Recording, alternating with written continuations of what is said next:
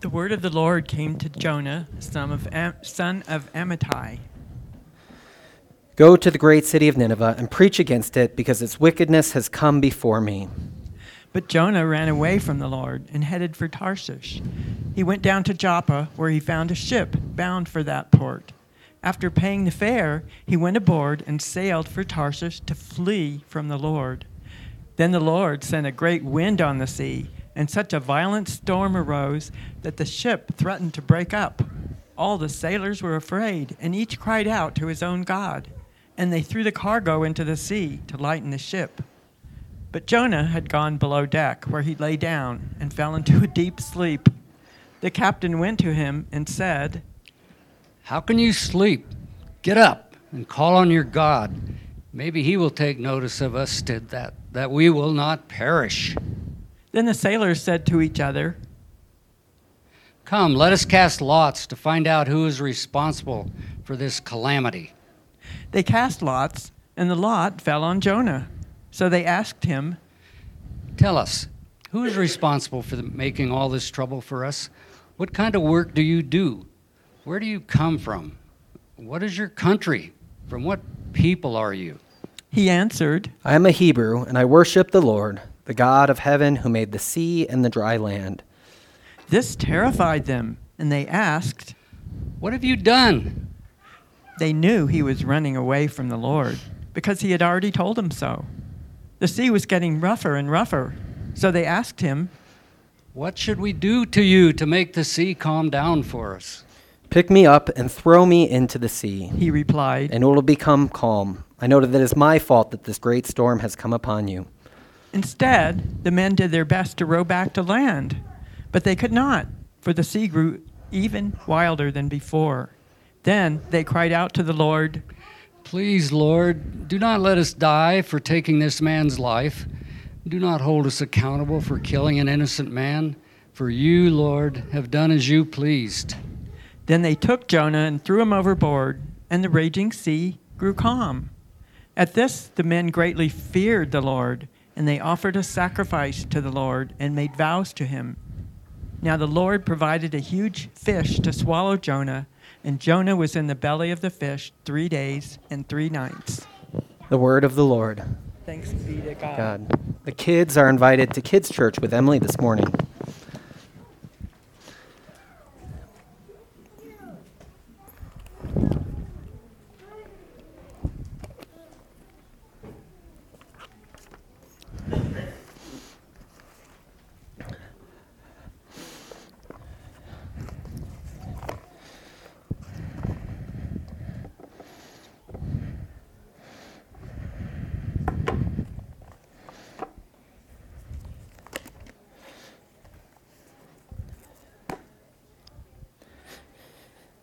And the word of the Lord came to Jonah, son of Amittai. This story, like most of the good stories in the Bible, the great stories, begins with the word of the Lord. It's the word that uh, creates, it is the word that sustains, it is the word that becomes flesh, it is the word that moves into the neighborhood, it is the word that redeems, it is the word that gives life. The word of the Lord came to Jonah, son of Amittai. Common beginning also for prophetic books. If you're a young Hebrew listening to the story, you'd go, I know where this goes. And then it completely doesn't go where you know that this goes. For this sermon series, what I'm going to try and do is walk through the book of Jonah um, without the, the aid of what I usually have with all the slides and quotes and graphics and everything. There'll be some. But the main point is, is that we're going to try and listen. Um, and so you have two options. One, uh, follow along in a Bible. I always, I always tell people um, when you hear scripture read from Brian and Carla and, and Jude and others, it's wise to listen because so often we don't hear scripture read to us. And I joke if you need to read it, read it during the sermon because that'll be a better use of your time than, than not hearing it when it's read during part of worship that, that communal aspect of hearing the word together so for this sermon series you have two sort of different options one is to, to settle in and to hear the story as if, if for the first time And J- Jonah has this, the second option is to follow along in the Bible. So, um, uh, so those are your options. But um, uh, Jonah, more than any of the books, there's this phrase, and I found out who it came from this week because it was in the email, but I, I forgot to write it down. I, I heard it first from N.T. Wright, which is um, that familiarity doesn't breed contempt.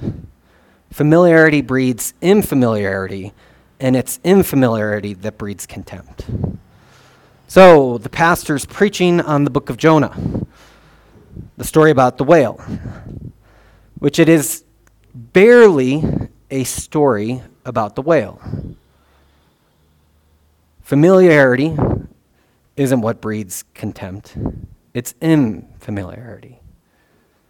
To hear the story again, and, and this is, I think, all of us. The first time I, I went to preach Jonah, Jonah is one of the books I preached more than probably any other book other than Ruth, I think, um, in the Bible, and then various gospel selections. But um, um, I was like, I'm going to preach on the book with the big whale. And it's over time, listening to it again and again, coming back to study on it, that I find again that it's barely a book about that. It's a book about the God who is compassionate beyond what we know. It's a book about how God redeems. It's a book about what it's like to be God's people. To find yourself frustrated by a God who's kinder than you are. It's a book about fear. It's a book about being cast out. It's a book about redemption. And most of all, it, it um, literature, often the first character you meet is the main character, not always true. It's a book about God. We have the title of the book, the book of Jonah, but it is God who acts and guides the story, story along more than anyone else. We have two other books in the Old Testament that fit this sort of pattern, um, but they're so much different. Is Ruth um, really only mentions God at the beginning and then uh, causing a pregnancy towards the end, but but it's Ruth who's the actor who brings about sort of this this re- redemption of this community in, in Bethlehem, um, and then Esther, which has no reference to God at all. But this one, which gets lumped with that often, is very much about a God who acts a God who does things. And so it begins with the word of the Lord comes to the son of Jonah. Uh, Jonah, the son of Amittai. One of the, the things um, that uh, is a commentary for, for the start of this series is the quote on the back of the bulletin that I think to keep in mind as we go through it is You cannot conceive, nor can I, of the appalling strangeness of the mercy of God. You cannot conceive, nor can I, of the appalling strangeness of the mercy of God. This is Jonah's story. You could imagine Jonah coming back from this saying, You can't, it's an open ended ending, which is hard um, for us as readers because we don't know what happens. But, but certainly a listener could come back and say, You and I cannot conceive of this God we think we control or we think we know how to get in with, but of the appalling strangeness of the mercy of this God.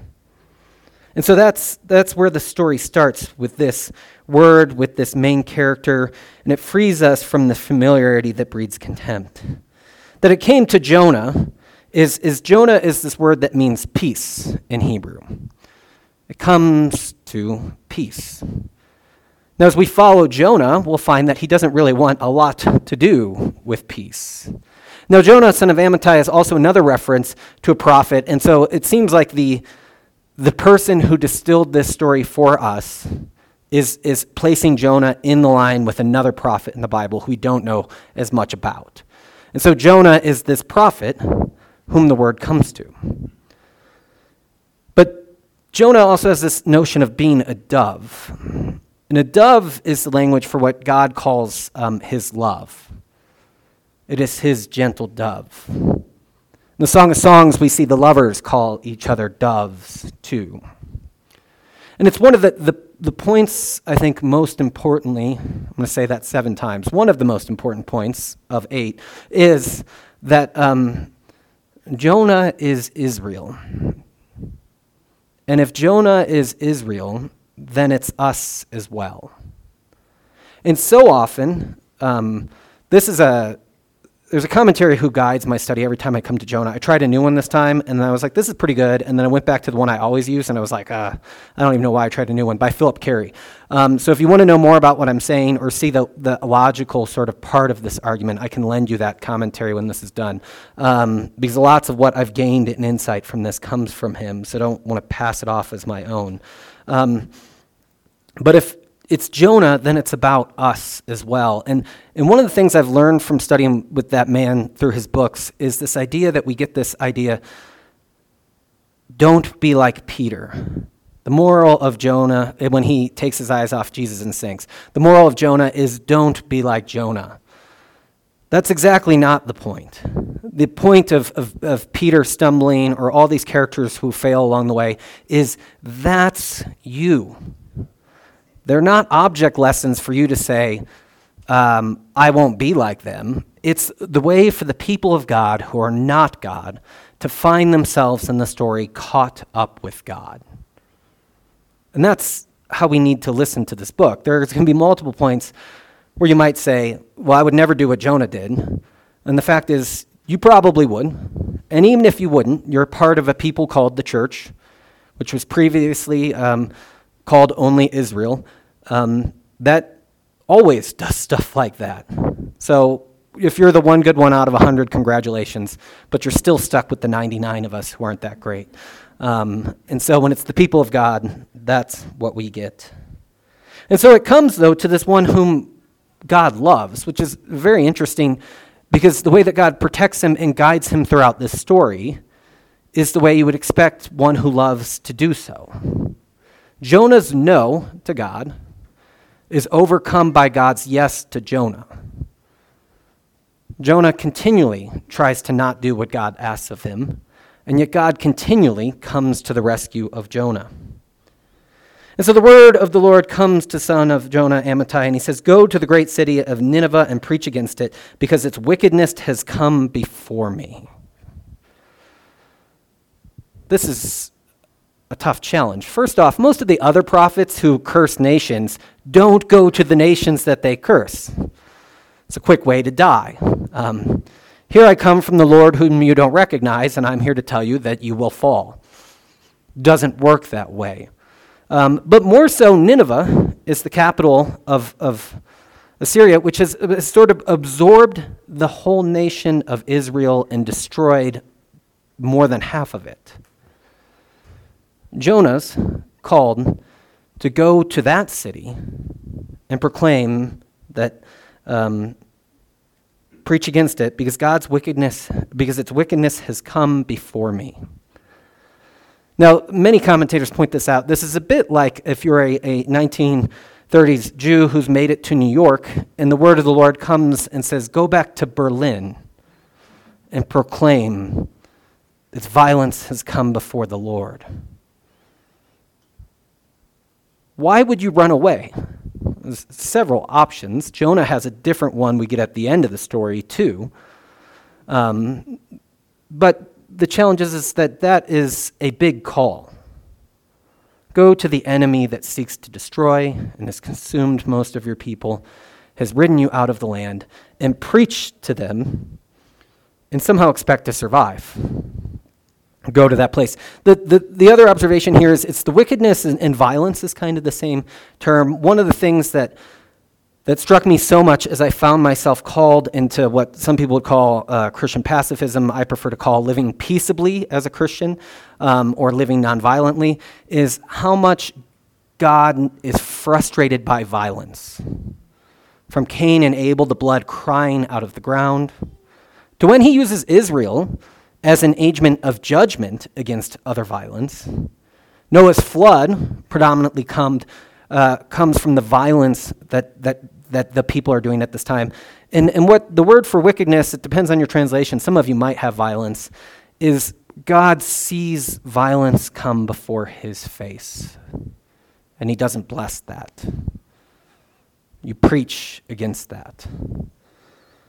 Um, it was eye opening for me because I'd never noticed that, I think, of how much when violence happens, it grieves God.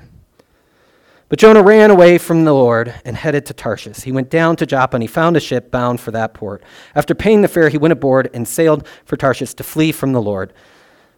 Jonah here um, goes the opposite direction of where he's supposed to go. Um, so he goes down and boards a ship going towards more Spain, if you can think of that, when the direction he's supposed to go is more towards uh, Iraq or Afghanistan. Um, and actually, it's a much greater distance the direction he tries to go than the distance he was asked to go. Arise and go to the city. Now, we talked already about why would Jonah do such a thing. And there's a second thing about Jonah knows, we, we can get, see this clearly. One, he's a prophet, but two, even the language he uses in the scripture is he knows he can't flee the Lord. But he does know he can get away from the sights of his revelation. He can get away from synagogue. He can get away from these places. It's almost like he has a hope is that if I get further away from uh, the concert, or yesterday my neighbors were playing music too loud, I won't hear it as much as I hear it when I'm near to it. His plan is to move away from that. And what's interesting is, is, is he goes the opposite direction. This is the first moment where he goes down. We're going to follow Jonah's descent downward all the way to the end of chapter 2, funny enough. But Jonah keeps, as he goes away from the Lord, he goes down to Joppa. He goes down into the ship. Inevitably, in chapter 2, he goes down deep into the sea. Jonah's journey is a downward journey for most of the first half of the book. And he boards the ship and pays the fare. Now, this is, um, I think, an amazing thing is that we to love our technological means to save ourselves. To pay to get on a ship, one, to have money. I can trust in my money, and my money can buy me away, away from my problems. And one of the greatest technology at this time is the ability to sail on the sea he goes and finds a group of people with his money and his hope in technology to get away from the problem he has. It's Phillip Cary who points out that this is the most terrifying thing for Western people that our technology and our money will come to fail us. And this is exactly what happens to Jonah. The ship is no match for God. And so when he gets on the ship, then the Lord sent a great wind on the sea and such a violent storm rose against it that the ship threatened to break apart. The, the Hebrew is um, God hurls the storm almost like a spear. It brings a storm upon this little ship. And it's, we, we finished Ecclesiastes with that like breaking apart notion, that, that creation falling apart. For these sailors and for Jonah, the language used here is apocalyptic of sort. Everything is failing and falling apart. All the frailers were afraid, and each cried out to his own God. And they threw cargo in the sea to lighten the ship. This is amazing because they cry out to their own God, their own Elohim. We're going to trace, as we get, go through the book of Jonah, Elohim, the generic word for God, which Israelites would use for other people's gods, occurs, I think, 20 times in the book. The Lord, of course, uh, uh 19, which is Israel's specific name for God. So the word of the Lord came to Jonah. And most of the time in most English Bibles, as I've said before, Lord, L O R D, capitalized, is God's specific name revealed to Moses, revealed to the Israelites. It is the unique name of God which incidentally seems to sort of mean, I will be who I will be, which is exactly what God is in the book of Jonah. God will be who will he will be. And that terrifies us. God refuses us to give us the security even in his own name. So it's the Lord who throws out on the ship, but the sailors cry out each to their own Elohim. In their own wisdom, they also try to lighten the ship which, when you think of a great storm and mightiness, almost makes it like a paper airplane to be tossed around as well. But here, they empty their treasures, their wares, the things that they're sailing with. The sailors, throughout this first chapter, act piously when Israel, the person of God, the church, goes to sleep. It's a warning for us, but also a notion of what we do. Jonah had been gone below the deck, down, where he lay day, down, and he fell into a deep sleep. Jonah goes to a place where he longs for death almost. He goes down into the ship. He goes down further, and he goes to a deep sleep. Jonah goes further and further down into the abyss. It'll get deeper soon. Then the captain went to him and said, How can you sleep? Get up and call on your God, your Elohim. Maybe he will take notice of us and we will not perish. The captain, and, and the, the, the rabbis, their notion of the, the people on the ship is 70 of them, or some number around 70, which represents all the Gentiles. The captain represents the head of the people who are not Jewish, who rouses Israel to pray, who rouses the church to pray. Now, I spent a long time thinking about this and I couldn't come up with a specific instance in my life, but there are times in my life where people have come to me and said, You're the Christian. Why don't you pray here? Why don't you lament here? Why don't you call forth what is joy or goodness in this place? So often, we forget the task upon which God has laid us. The church, Israel, Matt Shedden, goes down to sleep, and it takes someone else to come and say, Why don't you cry out to your God? Because perhaps He will take notice and save us. And it's in those moments of suffering, too. It's that Suffering brings this honesty about for people. And to be a Christian who's around people who suffers is to constantly have the invitation to confess. And it's exactly what Jonah finally does when he speaks. He confesses who his God is, perhaps in the weakest way possible. Um, so the sailor the captain comes and calls for him. The sailors call out to each other, Come, let us cast outs to find out who's responsible for this calamity. They cast lots, and the lot fell on Jonah. The sailors again say, if we can't figure this out, let's take some magic or the divine hand.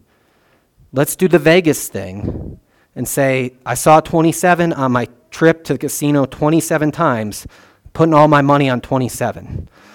The sailor's solution to this problem is if there's something divine at work, it will show us who's at fault. And if there's not something divine at work, at least we'll have somebody to blame. Um, uh, which is wise. I mean, if you think about your, if you're stuck in this situation, take your chances, right? Um, and little do they know it's the word of the Lord that came to Jonah. And it's this one who guides the lot to fall on Jonah. Now, you can think too of, of there's an instance in the Old Testament of, of the goat and the scapegoat that it's not clear why one is saved and why one is cast out into the wilderness. Jonah too is going to end up cast out because the lot fell on him. Christ too, who takes on the sign of Jonah, we'll get to that a little bit at the end, is cast out um, on the cross. Is the one he's both the one who goes into the temple or is sacrificed and goes into the temple, and he's both the one cast out into the wilderness. But divine election is weird. And there is no answer for it.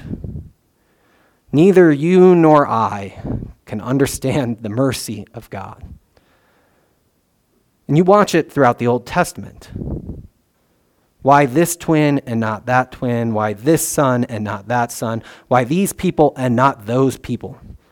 And God even names Israel to such just to remind them, for the church as well, it's not because you were good looking. It's not because you were the greatest. Divine election works in odd ways. Here, Jonah becomes the elect again, as Israel is supposed to be for the world, for the sake of blessing and saving the world. That is one of the great questions of Jonah is what is going to be Israel's task in the blessing and saving of the world that they've been called to? So the sailors cast lots and they fall on the Jonah and they sell, come to him and they say, Tell us who is responsible for making this trouble for us. What kind of work do you do? Where do you come from? Where is your country? From what people are you? They interrogate Jonah. Um, they, they work together. The, what's interesting at the beginning of this section, the sailors said to each other, there's neighbors, the word there. Uh, neighbors, the people whom you find yourself in the boat of life, which I think is a powerful testimony here is, is Jonah's neighbor isn't the people he picked, it's the people he finds himself in the boat tossed about the seas of life. And they ask him who is responsible, what type of work. Uh, give us your biography. How are we caught in this mess? The sailors trust in the throwing of lots. And he answers them, which you can hear both as a bold confession of faith or the weakest answer ever. Um, the, the, Bible doesn't tell us which one. Um, he answered, I'm a Hebrew, which is not an Israelite, a sort of vague name. And I worship the Lord, so specific name. I worship the Lord, not the Elohim, the God of heaven who made the sea and the dry land. As we confess every Sunday, I believe in God, the Creator, the Almighty, the Creator of heaven and earth, that He confesses who God is. I'm a Hebrew, and I worship this specific God, the Lord, the God of heaven, uh, the God of heaven who made the sea and the dry land, the God who raised, resides in heaven and who made the sea and the dry land. He gives them uh, a small post example. Um, if, if Jonah is an evangelist, he's the worst evangelist ever, um, but also the most successful. This is the funny part about the story: is is Jonah is the most successful prophet we have because everything he does comes true, and yet he hates it all. Israel and the church. Um, the phrase that we'll come back to over and over again comes from the theologian Ephraim Radner. The church is the repentant missionary for God. We are the repentant missionary. Um, we repent, and that puts us in our missionary posture. It's almost like it, for Jonah, too. His own weakness is what makes him believable. Um, his own uh, confession that he's running away from this God, which we get to next, makes them go, oh, that means it's real. So what happens next is the, the ter- they're terrified. Again, the, the, sailors are terrified. They have fear. We'll, we'll get back to that at the end. But they say, What have you done? Jonah knows the word of the Lord and has gone to sleep. And the 70 nations who cry out to their Elohim look at this one who knows that one and says, What have you done? What were you thinking? Jonah doesn't brag. Jonah merely confesses a weak answer or a strong answer to the question they ask him, but it instantly becomes credible to these people. The narrator tells us that earlier he told them he was running away from the Lord because he had already told them so. And the sea was getting rougher and rougher, so they asked him, What should we do to make the seam call down for us? The sailors don't come up with the idea of tossing Jonah to the sea. In their own effort to seek peace, they, they want to know is there a sacrifice? Is there something we can do so that we can make the seam call down for us? Jonah, um, perhaps still seeking his own death on sort of what might be his suicide mission, is pick me up and throw me into the sea, and it will become calm. I know that it is my fault that this great storm has come upon you. Jonah knows in his fleeing that this has called the great storm. Now, the sailors, again, more pious than Jonah, could say, uh, That sounds great.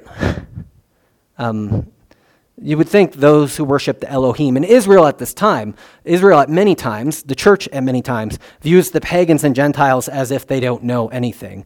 But these pagans, Gentiles, non Israelites go, that's not a great idea because we do not want the blame for that. And so what they do is they try, but the men instead did their best to row back to land, but they could not because the sea grew wilder and wilder. The, the, Hebrew is they dug in, which means that they're like trying to use the sea like land to get back to land. They want to, res- but, but what's interesting is, is that they're trying to restore him to the place where he started. You were supposed to rise and go to this other city. Let's get back to land so you can do the mission you're running away from. Jonah's not even willing to do that. How does this happen? Then they cried to the Lord. Previously, they had cried to their gods, their Elohim, whatever they could do to save themselves and cast off that which was weighing them down. And now they cry to the specific name of the Lord. I will be who I will be. I am who I am. Jonah unwittingly has converted a whole host of pagan sailors to the worship of this one. We'll see that more later. They cried to the Lord, Please, Lord, again, do not let us die for taking this man's life. Do not hold us accountable for killing an innocent man, for you, Lord, have done as you have pleased. They're able also to confess in this God that this God does as he, as God pleases. The sailors are conceiving of this. Then they took Jonah and threw him overboard, and the raging sea grew calm. At this, the men greatly feared the Lord and they offered a sacrifice to the Lord and made vows to him. In becoming the cast out one, which Christ does for us, and which Jonah does for these sailors, peace comes. The sea is calmed. And what, what it's hard to read in how much can this conversion go with Jonah's weak confession and Jonah's short words. What they do is what every Israelite would do they offer a sacrifice to God, they make vows to Him. That they find themselves um, caught in this way. They're ones who have come to the Lord.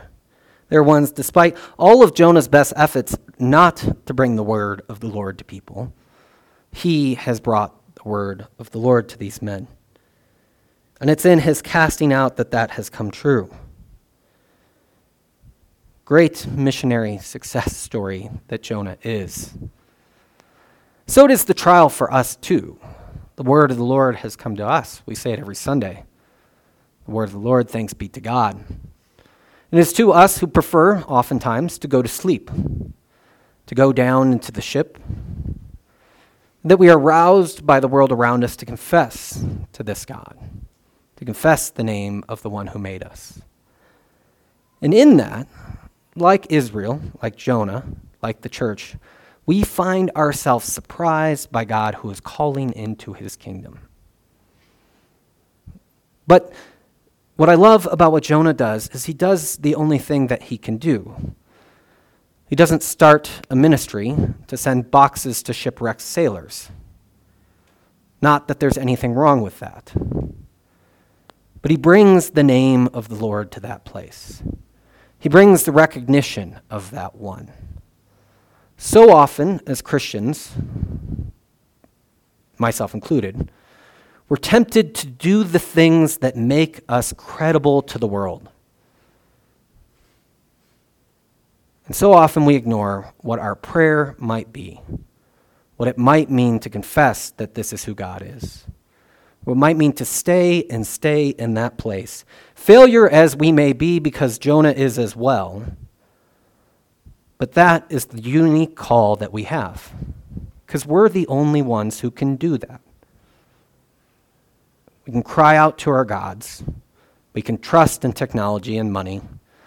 We can lighten our load so that we might be able to get back to dry land. We can dig in to avoid what we've been called to as well.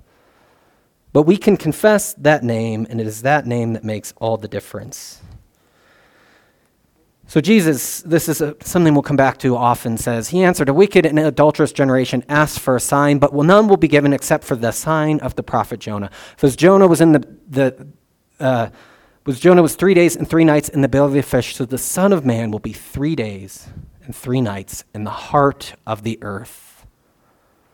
Jesus identifies with this sign. Jesus, too, is the one also cast out, as Jonah is cast out. Jesus, three or four times throughout the Gospels, identifies himself specifically with the sign of Jonah, something we skip over often. And the men of Nineveh, where this story um, ends, uh, um, will stand up at the judgment and uh, with this generation and condemn it, for they repented, which is where the story is going at the preaching of Jonah, and now something greater than Jonah is here. Christ becomes the faithful Jonah on our behalf. He's the one who confesses in that place. This, this image, um, which I found on a fellow friend's blog, which is available on the card for the back um, this Sunday, captures, I think, what it means to be swallowed in with the whale, where we pick up this story next week. That, that Christ descends to the heart of the earth, as Jonah in this next section is going to descend to the depths of the sea. This is Jonah who doesn't do what he's commanded to, that Christ aligns himself as the faithful one of Israel. And so, as he spends three days in the grave and comes back to life, and this is why the, the, the next the generation of Nineveh might complain um, or might judge us, is because we, if you believe Jesus when he preached, that was a select few. We have the benefit of seeing him risen from the heart of the earth. Jonah went to the belly of the whale, but he never tells them that story. That might make him credible, but he never tells Nineveh that story. But the sailors believe before he's even tossed to the sea, they know nothing about the fish. And so it is for us to find ourselves drawn into the sign of Jonah, not just this book, but the one who aligns himself with it, who is our God. Now the Lord prepared a huge fish to swallow Jonah, and was Jonah was in the belly of the fish for three days and three nights. Let us pray.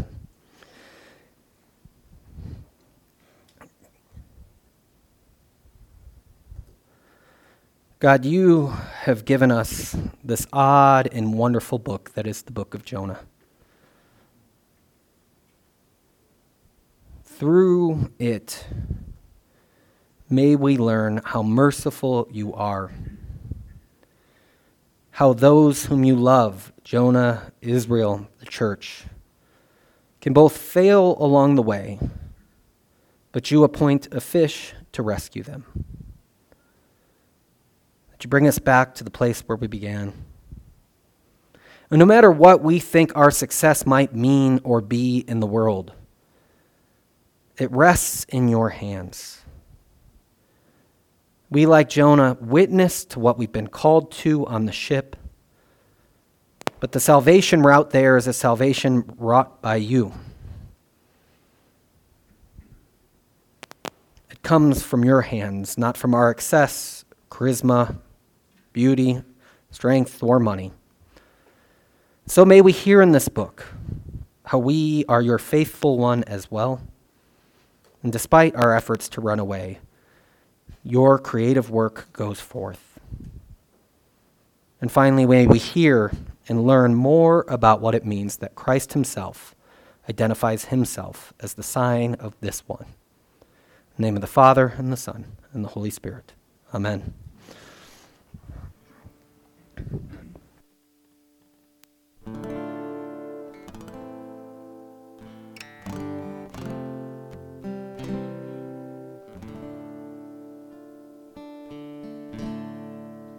What wondrous love